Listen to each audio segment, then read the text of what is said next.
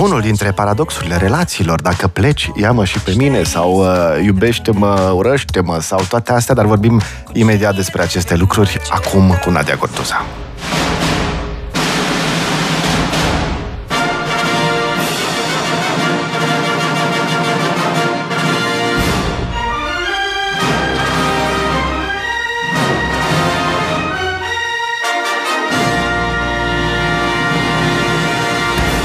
Bună dimineața! Bună dimineața, da. Îmi pare rău că n-ai găsit loc de parcare. e groaznic. Și e tot București, cred. Da, și-au făcut aici niște modificări în care au lărgit trotuarele și au furat câte 5 locuri de parcare. Da, și peste tot scrie nu parca, nu parca. Da, nu vor, adică au primit... Ce, auzi, e ca o relație, nu? Și relația cetățeanului cu orașul, cu conducerea etc. Am zis noi de data trecută când ai venit. Să vorbim un pic despre cuplu, deși feeling-ul meu e, dar acum zim și tu cum îi simți, feeling-ul meu este că în cupluri s-a așezat așa o tăcere, dar neliniștită. Da, e o tăcere care, nu știu cum e, tăcerea dinainte de furtuna cea mai mare. Mm, așa mm, o simți și tu? Așa e. o simt, da. Vin în faze foarte, foarte avansate oamenii, asta este problema. Pe bune, nu? Deci da. vin cu uh, relația făcută țândări. Absolut, Sander. Pe dacă vii trimis de notar și de avocat sau de judecător, ce te aștept să se mai întâmple? Nadia, pentru cei care nu știu, este terapeut de cuplu uh, și terapeut de cuplu și uh, folosește o metodă specială și uh, uh, cu uh, pata la maca, să zic așa. Ne da, se reprezint Institutul Godman în, uh, în România și metoda pe care o folosesc este metoda Godman, care mm-hmm este considerată la nivel uh, mondial standardul de aur pe ce înseamnă terapie de cuplu, ca urmare a cercetărilor pe care le-au făcut timp de peste 40 de ani pe un număr foarte mare, 4.000 de cupluri. Încă suntem în cercetare și acum mm. și o fac parte dintr-un studiu în momentul de față pe trădare, pe infidelitate, un studiu început acum un an și jumătate. E mai rău, e mai bine cum e? Mm. Față de uh, indicatorii din alți ani? E, e, pot putea să spun că e din ce în ce mai rău, pentru că infidelitatea a crescut și e din ce în ce mai rău și pentru... Dacă înainte erau mai mulți bărbați, acum au început să fie din ce în ce mai multe femei care trădează. Păi era cazul. era cazul să echilibreze. Oricum e acest paradox, știi, cu cine înșală bărbații dacă femeile nu înșală. Da, corect. Adică se, se poate să fie și... Uh, nu știu, vicii de self-reporting, nu? Adică femeile să, uh, din cauza peer pressure-ului, să nu recunoască? Nu, cred că înșelau mai mult bărbații pentru că, dacă stai să te gândești la raportul bărbați-femei, un bărbat la patru femei, drept urmare, sunt uh, cel puțin uh, um, Cum un cam așa. Da, da, da, da, da, sunt mai puțin bărbați decât femei care să, să fie disponibili. Și atunci există un, uh, o diferență de trei uh, cel puțin trei persoane care să fie disponibile pentru un bărbat atunci când are nevoie. Stai, stai, stai, stai puțin. Unde-i, unde-i 4 la 1? Că astea erau uh, legende din copilăria nu, mea. Nu, nu, nu, nu, sunt... Unde ne uh, mutăm când plecăm din Brașov? Și era legenda când ciznădie sunt șapte femei la un bărbat. Nu, nu, nu, statistic, să știi. Sunt, uh, sunt mai multe femei decât bărbați. Dar nu atât 4 la 1. E destul de mare, ba da. Am citit niște statistici care erau un, un, patru femei la unul. Și mai e ceva care e important în trădarea aceasta. Sunt bărbații căsătoriți care, um, la fel, fiziologii, după ce ți apare primul copil, cel puțin în primul an, după ce ți apare primul copil, um, se întâmplă o modificare drastică în uh, fiziologia femeii din punct de vedere al uh, nevoii sexuale, a mhm. libidoului. Și um, bărbatul rămâne cu aceeași nevoie minim spre mediu de trei ori pe săptămână, nu vorbim acum de cauză, vorbim de mm. o medie, da. iar la femeie ajunge una la două săptămâni. Dacă faci un calcul pe lună, este 2 versus 12, deci de 10 Ia. situații, bărbatul fiziologic, e o nevoie fiziologică, are nevoie nesatisfăcută și atunci, într-o formă sau alta, încearcă să o rezolve. Uneori. Dar nu poate și el să... Unii pot, unii acceptă, alții nu acceptă, alții este fac outsourcing. Știi cum e, n-ai mâncare în frigider, comazi. Acum da, există, da, da, da, există da, da. o mulțime de... E foarte ușor să găsești parteneri în ziua de astăzi. Știi că lucrez cu Cezar Giosan pentru doctorat, că vă păi eu, Da, pe păi eu ți l-am prezentat. De fapt, tu l-ai prezentat. l-am adus, da, da, Așa, da, a fost invitat la emisiune da, da, și așa da, ne-am da. cunoscut. Și um, uh, intrând în uh, sfera de interes a lui Cezar, bineînțeles că am intrat în uh, psihologia evoluționistă. Uh-huh. Și vezi, o relație foarte interesantă între strategia de viață, o să încerc să explic foarte pe scurt, da. între strategia de viață și cât de traumatizat ai fost în familia de origine. Adică, pe foarte scurt cintușe foarte groase, uh, animalele în general, ființele, au strategie de viață R, îi spunem noi, adică uh-huh. să fac cât mai mulți urmași și nu mă interesează de ei, că o rămâne jumate dintre ei să o alege ceva de ei. Aia e strategie uh, R. Și uh, K, high K, adică fac unul, doi copii, hai, maxim trei, dar am grijă de ei, investesc în ei. E, într-o familie un pic mai tulburată, cum din păcate multe au fost în România din cauza mediului social pe care niciodată guvernanții nu-l iau în seamă când iau decizii, um, se știe că uh, se duc spre R, spre strategie de asta, să-ți împrăști sămânța. Exact. Nu numai bărbații, fetele, de exemplu, care, care au crescut fără tată, de exemplu, au vârstă mai scăzută cu vreun an de zile, mi se pare, de debut uh, inclusiv de uh, al fertilității, adică prima menstruație și așa mai departe. Cu cât e mai traumatizat omul, uh, încerc eu să-i fac o da. ambalare pe scurt, cu cât e mai traumatizat, cu cât, a, cu atât este mai predispus la promiscuitate, de exemplu. Vrea să fie gratificat exact. genetic mai, uh, mai repede. Și un bărbat mai traumatizat... Da, da. Un bărbat mai traumatizat aoleo, cum nu mai vrea să facem sex? Oh, nu, nu, nu, nu, nu, îmi trebuie, știi? Nu știe să amâne gratificarea. Și mai e ceva, nu se simte validat. Dacă să te gândești că ascult, te validezi în primul rând. Pe, da, partenera da, da, ta te validează în momentul în care te accepte sexual. Și atunci okay. cauți ce, în altă parte. Ce se poate face într-un caz de genul ăsta? Când din diferite motive, hai să spunem în principiu din, uh, uite, cunoaștere, adică motive absolut uh, obiective, sau se ajunge în asemenea situații în care unul dintre parteneri vrea, hai să o luăm de la sex, dar sigur o să ajungem la uh, sentimente emoționale mai complexe, vrea mai mult decât celălalt. Ce faci atunci în cuplu? Păi, în primul rând, oamenii au nevoie să înțeleagă de ce se întâmplă asta. Este extrem de important să înțelegem fiziologia mm. corpului nostru. Mulți dintre ei nu înțeleg, au să se simt respinși, în primul rând bărbații se simt respinși. Și nu înțeleg că în momentul în care din rolul de iubit, iubită, sau soție, mai adăugăm un rol, cel de mamă și tată, din păcate rolurile acelea sunt, de fapt, alte pălării puse asupra capului nostru și trebuie să găsim acea metodă prin care să putem să le împărțim în mod egal, mm-hmm. Mă refer rolurile, și să le satisfacem pe toate și să găsească întotdeauna soluție compromisul.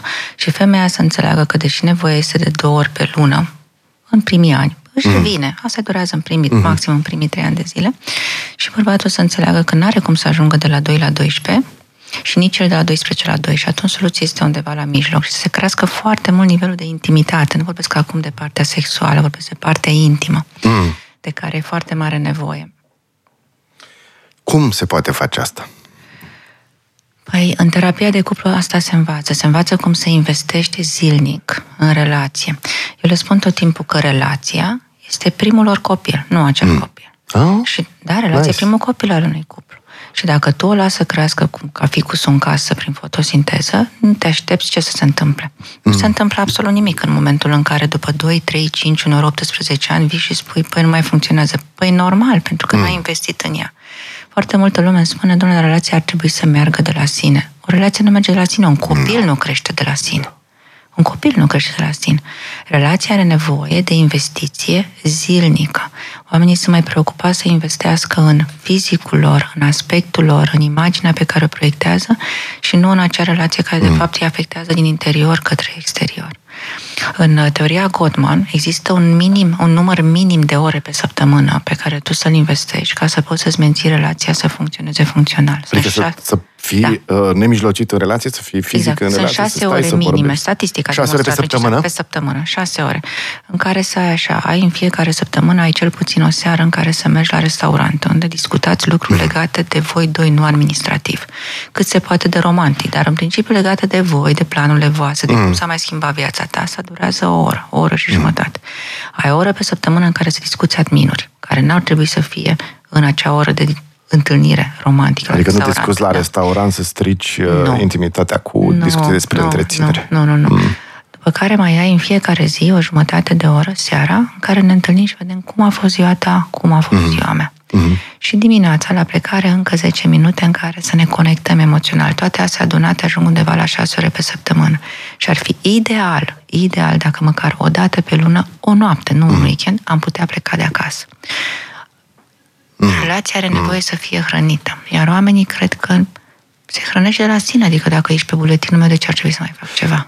A, aud bărbații cu uh, antenele mele uh, antropologice, aud mulți bărbați care zic, dă-te, mă, mă lași. Să, păi, da, păi, eu mulcet. Uh, ce faci cu un astfel de bărbat? Asta vreau să întreb imediat, pentru că, din experiența mea umană acum, nu de psiholog, uh, sau poate și de psiholog, uh, femeile au ghinion mai mult decât bărbații. În sensul că găsești ca bărbat foarte ușor femei cu care să poți sta de vorbă o oră într-un cadru frumos, uh, apropiat, să se creeze intimitate reală psihologic, dar găsești greu bărbați care să facă asta. Și atunci șansa ca o femeie să aibă un bărbat care nu e atât de deschis, care începe să dea din picioare dacă stă prea mult cu soția, este mare și vreau să vorbim despre asta imediat. Ne întoarcem în 9 și 21 de minute. Bună dimineața, 9 și 25 de minute. Ehm, da, discutam acum cu Nadia Gorduza în pauză. Ehm, faptul că vin mai mulți bărbați, poate în terapie de cuplu. Da, acum? asta spuneam că în România au început să vină din ce în ce mai mulți bărbați în terapie de cuplu care să-și aducă partenera. Paradoxal s-a schimbat. Înainte veneau femeile care și aduceau mm. partenerul, pentru că au început să înțeleagă. Ehm, ce vreau să spun cu asta este terapia de cuplu Gottman are foarte multe cifre, foarte mm. multă statistică. Și asta prinde mult mai bine la bărbați care au o minte mult mai matematică. În momentul în care mm. intri cu ei și îi pierzi în uh, cum a fost în copilărie, ce, ce ai sub la așa, așa, așa, așa, ei pierdut. Da. Dar în momentul în care totul, totul se demonstrează matematic, pentru că mm. atunci când vin terapie, eu nu-i primesc, asta e terapia de cuplu Goldman, până nu le facem evaluarea și un proces extrem de profund și de okay. complex. Și atunci oamenii când văd că e o evaluare făcută matematică, bazată pe statistică, văd cifre, primesc niște rezultate, okay. în momentul respectiv au o aderență foarte mare Am și au început să vină pentru că ei au nevoie să, să înțeleagă pe mintea mult mai mm-hmm. rațională și mai calculată și în momentul în care vii cu cifre, spun ok, am înțeles, bun, deci aici, aici e de crescut, aici e de scăzut, aici mm-hmm. e de schimbat. E mult mai ușor pentru un bărbat să înțeleagă și să accepte influența oh. din punct de vedere al terapiei de cuplu decât... Uh... Ce ai simțit că este mai de schimbat sau mai des de schimbat în cuplu și din partea bărbaților și din partea femeilor? Ce ar fi de schimbat în cuplu și ce am observat eu că este principala problemă, care începusem și înainte de pauză, este faptul că oamenii au senzația că odată ce au început o relație, mm sau mai ales dacă s-au și căsătorit, relația merge de la sine. Nu mai investesc.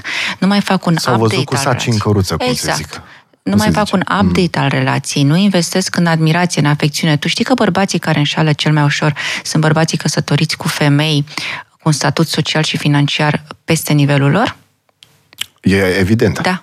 Pentru da. că în momentul în care tu te uiți la partenera ta cu privirea care se uită un copil la părinte, deci de jos în sus, mm. la un moment dat nu reziști, cauți o oglindă în care să te vezi așa cum e sau poate chiar mai bine, pentru că n-ai cum să trăiești fără să te simți respectat, admirat, să simți afecțiune. Iar... Uite, ai atins, scuză-mă că te întreb, da. dar ai atins o chestie foarte interesantă pe care eu intuitiv, fără să măsor, uh, zic că o văd, și anume o infantilizare, mai ales a bărbaților femeile au fost infantilizate, așa antropologic, adică stăteau în relație, cel puțin la început, uh, luată proaspăt de la, din familia de origine, mutată dincolo, nu știa, fără independență, fără putere, patriarhat, bla, bla, bla. Și uh, era o relație de părinte-copil, cum uh, vorbim noi în analiză tranzacțională, în care femeia era în, uh, în funcția de copil, în rolul de copil. Mai nou, eu observ foarte des o infantilizare a bărbaților. Uh, și la peer pressure-ul mediatic și cultural că masculinitatea, așa cum o știam noi până acum, nu mai este permisă. Și atunci, cumva, uh, aruncăm uh, și copilul din uh, uh, cădiță, știi cum se zice mm-hmm. în uh, engleză. Adică, uh, în loc să în loc să facem bărbații mai tandri, ca și cultură, îi facem mai emasculați. Tăiem cu totul. Și îi țin, am văzut mulți care rămân acolo în starea de copil, ceea ce când, de exemplu, se naște un copil, uh-huh. evident că el este mult mai predispus să fie gelos. E normal. Nu? E normal. Pe celălalt copil. Da, asta este o mare greșeală în momentul în care într-o relație intervine jocul de putere. Mm. Este cea mai mare prostie pentru că un, tot timpul le spun oamenilor, o relație nu este un meci de basket, nu se ține scorul. În momentul în care se ajunge la așa ceva, relația este deja pe, pe o, pe o pantă, mm. pe o pantă negativă. Și mai e ceva foarte important. Știi că în tradiția noastră și în special în România, de fapt, toată lumea spune femeia ține casa. Să știi că ăsta este un mit. De fapt, statistic, bărbatul este cel care ține relația. 92% din relații, scuze-mă, 85% din relații sunt date de bărbat, dar de bărbat din ce trăsătura bărbatului, de inteligența emoțională a bărbatului. Deci da? s-au întors 60 de da. mii de bărbați când au auzit asta. Da. Ideea este următoarea, că în România nu pot să dau cifre, că nu avem o statistică pe asta, dar în state au constatat că doar 30% din bărbați au această inteligență emoțională dezvoltată.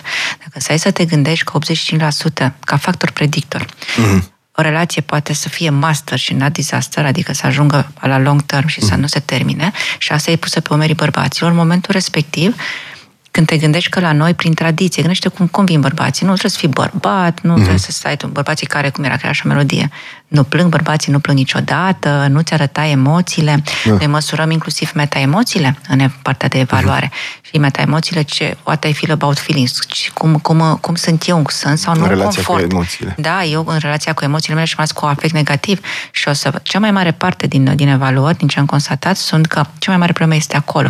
Sunt într-un disconfort total pe manifestare emoțională, nu că nu le au, mm-hmm. pe mhm. manifestarea mm-hmm. lor și pe manifestarea celor negative, mai ales dacă partenera își manifestă cu ușurință emoții negative, frică, mm. furie, durere, săracul de el se pierde pentru că nu știe, pentru că n-a văzut asta, pentru că a fost învățat, nu te duci acolo. Nu, nu e ok. Sau a văzut-o în copilărie, cum de multe ori se întâmpla și știa că în momentul ăla, exact cum zici tu, nu te duci, nu. pleci, te duci în altă mm. cameră, privești în jos, exact. cum, cum diluiești cu asta? Ei, da. asta se învață. Asta se învață în terapie, se învață, oamenii se învață, este chiar dicționare emoționale în care învățăm. O să râs pentru că în terapia de cuplu, de fapt, om, știi cum le spun eu? Zic, voi sunteți amândoi doi asiatici, dar unul vorbește chineză și unul japoneză. De la mm. distanță pare că ați vorbi aceeași limbă da. pentru un necunoscător, dar voi nu vă înțelegeți. Ei vorbesc, dar ei nu se înțeleg, pentru că n-au share meaning. Vorbesc cu aceleași cuvinte da. din dicționar, dar pentru ei înseamnă altceva. Și atunci oamenii sunt aduși și învățați cum să comunice astfel încât să ajungă la un numitor comun. Și pentru bărbați, mai pentru bărbați, și pentru femei, avem uh, sesiuni întregi în care sunt învățați să se exprime emoțional, la mm-hmm. propriu, ca într-un mm-hmm. ca și cum ai învăța un rol. Pentru că în timp, învățând care sunt emoțiile și cum să le exprimi, am avut la un moment dat, a fost foarte, foarte interesant o familie de ingineri. Și ei sunt dicționar emoțional cu 54 de emoții, în care, mă rog, să intre într-o procesare în care are nevoie să învețe să spună mă simt. Okay. Și, mă, și am zis, ok, uite, citește și după aceea am spui cum te-ai simțit. Și el îmi spune, m-am simțit 22, 27, 29, 56. și am zis, oh, tocmai despre asta nu e vorba. Ai nevoie să înveți. Păi știu toate cuvintele astea, zic, știu că le și în dicționar, dar le simți?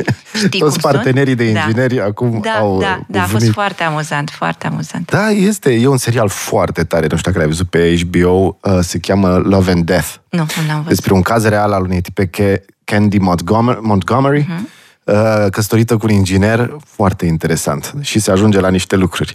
Um, ce facem cu partea ailaltă, de care eu te tot întreb, Așa. Pentru că observ tot mai des. Tu știi că, uh, pentru că te uiți la datele astea, uh, prevalența, de exemplu, la depresie, dar nu numai, la multe uh, turburări de personalitate, uh, este mai spre femei. La depresie 2 la 1, de exemplu. Uh, depresia este cea mai întinsă boală de pe glob, Așa adică este. este cea mai mare prevalență. Este mai mare decât toate tulburările de anxietate împreună, dar sunt și suprapuneri, evident. Uh, și acum, pentru că e 2 la 1, depresia a tot fost studiată și s-au găsit tot felul de rezolvări, să spunem, în terapii, uh, rezolvări, dar pe baza modelului feminin al depresiei, mai mult decât cel masculin, fiind de două ori mai multe și fiind luați paușal. Mai de curând am început să citesc că depresia la bărbați nu o tratezi cum tratezi depresia la femei. Adică, da, există tot felul de uh, părți comune, dar o mare parte din depresie și nu numai depresia clinică. Hai să zicem, uh, de exemplu, uh, de lăsare poate să fie, sau um, un, un început de breakdown sau un început de uh, burnout, se tratează altfel și anume un pic mai masculin. Bărbații trebuie să facă lucruri masculine. Trebuie să stea cu alți bărbați trebuie să fi, să-și verse un pic testosteronul, sunt mai combativi, etc. Cum se introduce asta într-un cuplu în care femeia este exasperată tocmai pentru că percepe ea că bărbatul uh, este îndepărtat? Dar cumva ar trebui el să înțeleagă să se apropie și ea să înțeleagă să lase un pic mai liber sau... În terapia de cuplu, în momentul în care apare o patologie, că o denumim depresie, că este anxietate, că este dependență, din start nu avem doar doi membri. În cuplu noi avem trei.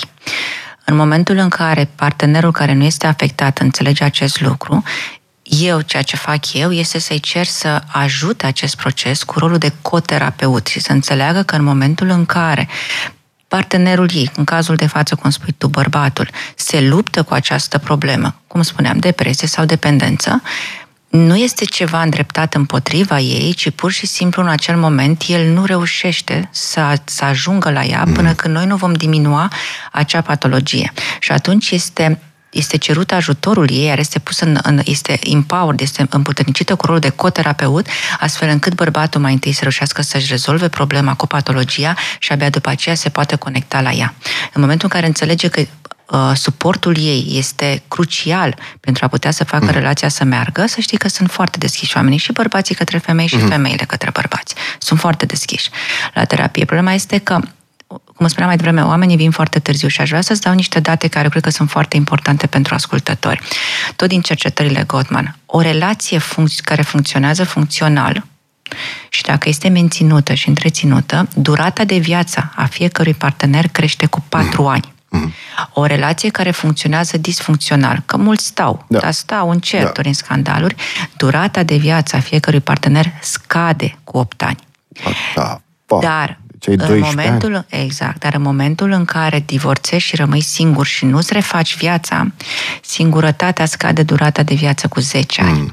Și de asta le spun tot timpul, între a alege să mai adaugi încă 2 ani la scăderea duratei de viață și a fi singur, sau a fi într-o relație care să funcționeze funcțional, investește pentru că îți crești durata de viață cu 4 ani chiar ți-o crești. Mm-hmm. Problema cu depresia și cu problem, și partea de patologie psihiatrică într-o relație de cuplu disfuncțional afectează mainly femeia, Bărbații sunt afectați pe sistemul cardiovascular mm. și pe mm. sistemul uh, pe sistemul nervos. O să vezi foarte multe AVC-uri, foarte păi da, multe tipologii infarte. A, personalități exact, tip exact. A, care nu, nu, las că trag, eu las că fac, mm-hmm. las că, mm-hmm. da. Mm-hmm. Uh, uh, pregătind uh, uh, o lucrare, m-am uitat pe ce se mai spune acum despre teoria atașamentului. Mm-hmm. Și este wow, pentru că apar tot mai multe cifre că uh, ok, tu ai un stil de atașament. Da.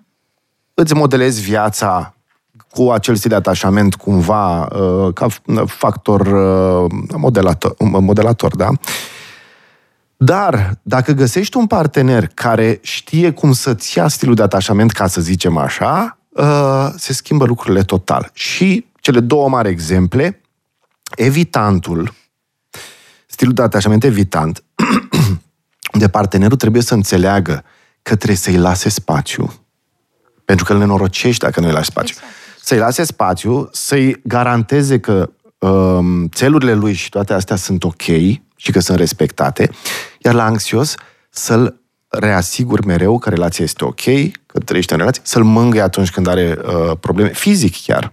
Adică am studii exact despre mângâierea fizică la evitanți și la anxioși și la anxioși este esențial. Când are un, uh, un atac, nu de panică, uh, de DSM, dar intră în, într-o stare de anxietate. vegetativă, de exact. anxietate Să știi avansată. să mângâi, să știi să spui da. niște cuvinte, să asigur că totul e ok și așa mai departe. Deci da, se poate că... inclusiv stilul de atașament exact. uh, pondera. Păi Exact, și uh, au foarte mare nevoie să înțeleagă și am observat că în momentul în care înțeleg ce se întâmplă în creierul tău și partea de biochimie și cum fluctuează hormonii mm. în orice tip de relație interumană, oamenii sunt mult mai dispuși să facă schimbări și să nu înțeleagă că e ceva îndreptat împotriva lor. Le explic tot timpul, uite cât de important este hormonul de bonding, oxitocina. oxitocina. Și prin asta se declanșează prin mângâiere. Bine, acum tu știi că e studiul acela cu oxitocina făcut în, uh, cu spray E un studiu făcut... Da, da, da, uh, spray nazal. Da, spray nazal și mulți mă întreabă, dar nu putem să cumpărăm niște spray. Zic, ba da, e pe Amazon, dar nu știu dacă asta ajută. E mult da. mai important ce declanșezi când te atingi Absolut. de cineva, pentru că ăla creează încrederea și, uh, și senzația de securitate, că dacă simți că ai încredere în omul mm. tine, te simți în siguranță și, de fapt, despre asta e S-au deschis porțile iadului, trebuie să zic, foarte da. multe mesaje. O să citim dintre ele Hai și dacă vreți să puneți o întrebare, două, dar uh, una, două, nu zece. Imediat ne întoarcem. So, The Gates of Hell. De lo- desfac de obicei... Așa, stai puțin. Mă scuzați că intervin, dar am întâlniri săptămânale pe Tinder mai mult sau mai puțin protejate. Femei căsătorite cu copii, dar motivul principal, conform statisticilor mele, înșală din răzbunare. A, ne, ne povestește mm-hmm. de ce mhm. înșală femeile mm-hmm. pe Tinder. Din răzbunare și din nou nu vor să fi, nu vor vor să iasă din rutină, vor să fie atinse, etc. Are David Bass niște studii despre înșelat foarte tari și uh, sunt două teorii care se bat între ele la femei. E teoria, unul la mână, că vrea să-și ia ce n-are în relație, adică emoții, atingeri, etc. Uh-huh. Și teoria că, că își caută, de fapt, alt partener și prospectează piața. Tu cum vezi? Când își caută, uh, când își caută alt partener, o femeie în momentul în care a început să-și caute un alt partener, e it's only one ticket. Nu se mai întoarce. Bărbații, în schimb, în momentul în caută, care caută alte partenere, se mai poate, este reversibil procesul, dar o femeie, mm. în momentul în care a făcut asta, e deja cu un picior în afara ușii și cu valiza făcută. Și, și înseamnă că va pleca? Cât de greu e să o întorci? Nu prea. Nu prea mai poți să întorci. Poți, nu. Să spun de ce. Pentru că um, femeile ajung într-o perioadă foarte lungă de timp să, uh, să se dezangajeze emoțional într-o relație. Ele sunt, femeile sunt mai pe sacrificiu, nu că așa suntem construite în principiu, mm. mai puțin pe provocare neapărat. Și atunci investesc, investesc, așteaptă, așteaptă, așteaptă, dar în secunda în care și-a luat decizia enough is enough, s-a ajuns la fundul sacului, o femeie nu mai întorci din drum. Un bărbat zice mult mai ușor enough is enough și în momentul în care totuși decide că ar vrea să vină înapoi, pe el poți să-l mai întorci. O femeie nu poți să mai întorci din drum. Nu am întâlnit nicio femeie în momentul de față care să fi luat decizia, deși n-a făcut pasul, n-a vorbit nici cu un avocat, nu și-a găsit mm-hmm. altă casă, dar care în interiorul ei, că la, la, la femeie, ajunge foarte greu acest, această ruptură emoțională. În momentul în care s-a produs, nu mai întorci. Dar crezi că este, scuză-mă că te întreb, da. dar crezi că este în legătură cu, adică greutate, cum să spun eu, uh, decizia atât de puternică a femeii că dacă s-a rupt, s-a rupt și a plecat, este și pentru că bărbații bărbaților le este foarte dificil să se schimbe, în sensul că femeia nu primește ceva în relație, stă, duce, duce, duce și la un moment dat, băi, nu am de ce să mai stau aici. Dar dacă el atunci, să zicem, s-ar întâmpla o minune și s-ar schimba, s-ar întoarce și i-ar da ce n-a avut? Teoretic, da. Sau nu practic, poate uita? Practic, nu, nu e chestie de uitare. Problema este că se, deconectarea asta emoțională, când se produce, este o ruptură irreversibilă. Este, este prea departe deja, că ar fi la începutul de rupturi mm-hmm. emoționale, da, ar fi o șansă, dacă ar fi un border, ca la borderline. Okay. Dar, în principiu, bărbatul își dă seama că femeia nu mai este acolo, far away, foarte mm-hmm. departe din momentul în care a început procesul de ruptură, de dezangajare, și deja de lipsă de commitment. E, departe. E, e foarte mm. departe, deci nu mai poți să faci drumul înapoi. Și atunci ce, ce faci dacă vin astfel de relații? Vine un bărbat la tine, cum ai zis, inginer, uh, vede cifre, etc., și vrea totuși să uh, păstreze relația cu ea. Și ea este deja acolo, este pe plecatele a bine. Ce faci? Le fac evaluarea, le arăt pe, pe, pe structura Gottman. Este o structură extrem de... Um, ți-am spus, când, când vin la evaluare, oamenii primesc un rezultat așa cum primești la RMN sau la CT. Mm. Uh, relația este văzută ca o casă și este văzută pe foarte multe etaje și la fiecare etaj le spun fiecăruia dintre ei unde au problemă.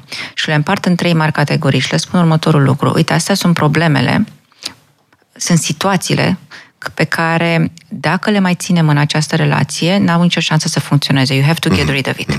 Astea sunt situațiile pentru care există următorul protocol terapeutic și aveți următoarele opțiuni și le spun dacă vor să meargă mai departe. Iar astea sunt situațiile extraordinare care încă au mai rămas. Poate să fie și niște rămășițe, dar care sunt resursele voastre. Mm. Haideți să ne gândim cum putem să facem multiplu de 10 sau de 100 ca să puteți să mergeți mai departe. Și le explic care sunt cele trei situații în care nu se mai poate face nimic. Cele trei situații în care nu se poate face nimic este abuzul fizic, uh-huh. este, e contraindicat uh-huh. într-o relație de cuplu, este uh, dacă în acest moment există un partener, o terță persoană. De ce? Uh-huh. Pentru că în terapie clientul nu sunt persoanele, clientul tău e relația. Ok. În terapie n-am nicio treabă cu persoanele. Clientul meu e ca un pediatru care vine cu copilul. Da, vorbesc cu părinții, dar pentru mine copilul este... Deci dacă există acea relație sau nu? Asta dacă există, dacă există în momentul de dacă unul dintre ei este uh, implicat într-o altă relație, eu nu mai am client ca e altă relație, mm. înțelegi? Ei trebuie să vină cu relația asta. Deci dacă e o, e o persoană în momentul de față, este contraindicat să faci terapie de cuplu și dacă nu vă commitment. De ce? Pentru că singura resursă cu care oamenii au nevoie să vină în terapia de cuplu este acest angajament. Și angajamentul ăsta eu îl măsor și le spun tot timpul, mai eu îl măsor și prin teoria Gottman, îl măsor în cât de dispus ești în momentul de față să investești mental, psihic, fizic, timp financiar, emoțional și ce, ce, ce anduranță ai. Și am explicat, când veniți cu o relație în terapie, imaginați-vă că mergeți la un arhitect și îi spuneți vreau să-mi faceți casa asta. Uh-huh. Și arhitectul spune, da, ți-o desenez, ți-o fac, asta e structura, vă costă undeva, să zicem, nu știu, un milion de euro. Și tu spui, păi eu am 10.000 de euro. În... Bun, și cine pune restul? Că nu poate nimeni să facă uh-huh. minuni. Deci commitmentul e singura resursă cu care tu trebuie să vii în relație. Dacă ai acel commitment, orice se poate face. Mm. Te învăț cum să o faci, te ajut să o faci, dar nu poți să-ți încali liberul arbitru. Că noi avem dreptul să încălcăm liberul yep, arbitru al nimănui. Tu o faci. Exact.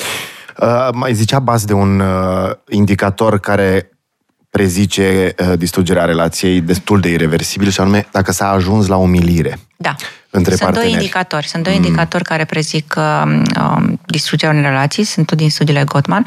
Unul este disprețul, care disprețul Dispreț, dacă s-a ajuns acolo. La, în 5 ani și jumătate din momentul în care s-a instalat, în 95% din cazuri duce la divorț. Disprețul începe de la forme fine, din categoria dat ochiului peste cap, mm-hmm. ridicatul mm-hmm. colțului gurii, poate sarcasmul, care e mhm. apanajul lor deștepți, până se ajunge la belittling, la această umilire. În 5 ani și jumătate se ajunge la divorț. Iar al doilea este uh, această dezangajare emoțională, care asta se, se începe undeva la în primii ani de viață, când ai niște copii, când uh-huh. ai mhm. copii, nu niște copii, scuze, și durează la 12 ani și jumătate. Pentru că dacă te uiți statistic, începi să te dezangajezi emoțional atunci când ai copii și nu mai faci față, te simți Uh, simți că partenerul nu are grijă de tine și la 12 ani și jumătate când copilul ajunge undeva la 14-15 ani, când deja poate să-și ia zborul. Deci că, și da. momentul în care nu mai are nevoie de acel cuib, de acea mm. structură de bază. Să-și găsește viața. Exact. Uh, uh, reexperimentează cuibul cu prietenii de la liceu, cu toate... Exact. Mm. Sunt cei doi mari predictori care, în momentul în care facem evaluarea, dacă îi văd, nu le spun că divorțezi, mm-hmm. în schimb le spun au antidot, acești predictori au antidot, acești factori Dar de risc. sunteți mușcați deja Exact, de și e momentul să punem stop mm. și antidotul este și va trebui să lucrați pe antidotul acesta. Da, și vezi ca psiholog e ciudat că vezi anumite momente, cupluri, nu știu, la o întâlnire la așa și exact microgesturile astea, un ochi dat peste cap când zice el ceva și ea pf, sau invers, sau uh, el uh, uh, și vezi și zice, ok, it's gone. S-a cam dus.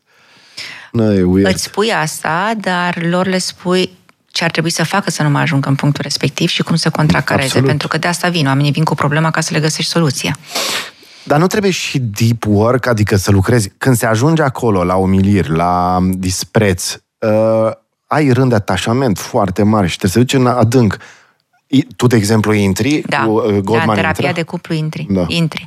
E un proces Separat foarte sau lung. amândoi? Nu, în cadrul terapiei amândoi. de cuplu cu amândoi, pentru că e nevoie ca cel care are răni foarte adânci, în momentul în care începe să le scoată, să le vindece, mm. e foarte important ca partenerul să înțeleagă ce stă în spatele a ceea ce proiectează. Că de multe ori ce, ce vedem noi, umilința asta, de fapt are foarte multă răni în spate. și când atingem rana și partenerul o vede, se duce o conectare emoțională între ei și vindecarea e mult mai rapidă. Mult, mult mai rapidă.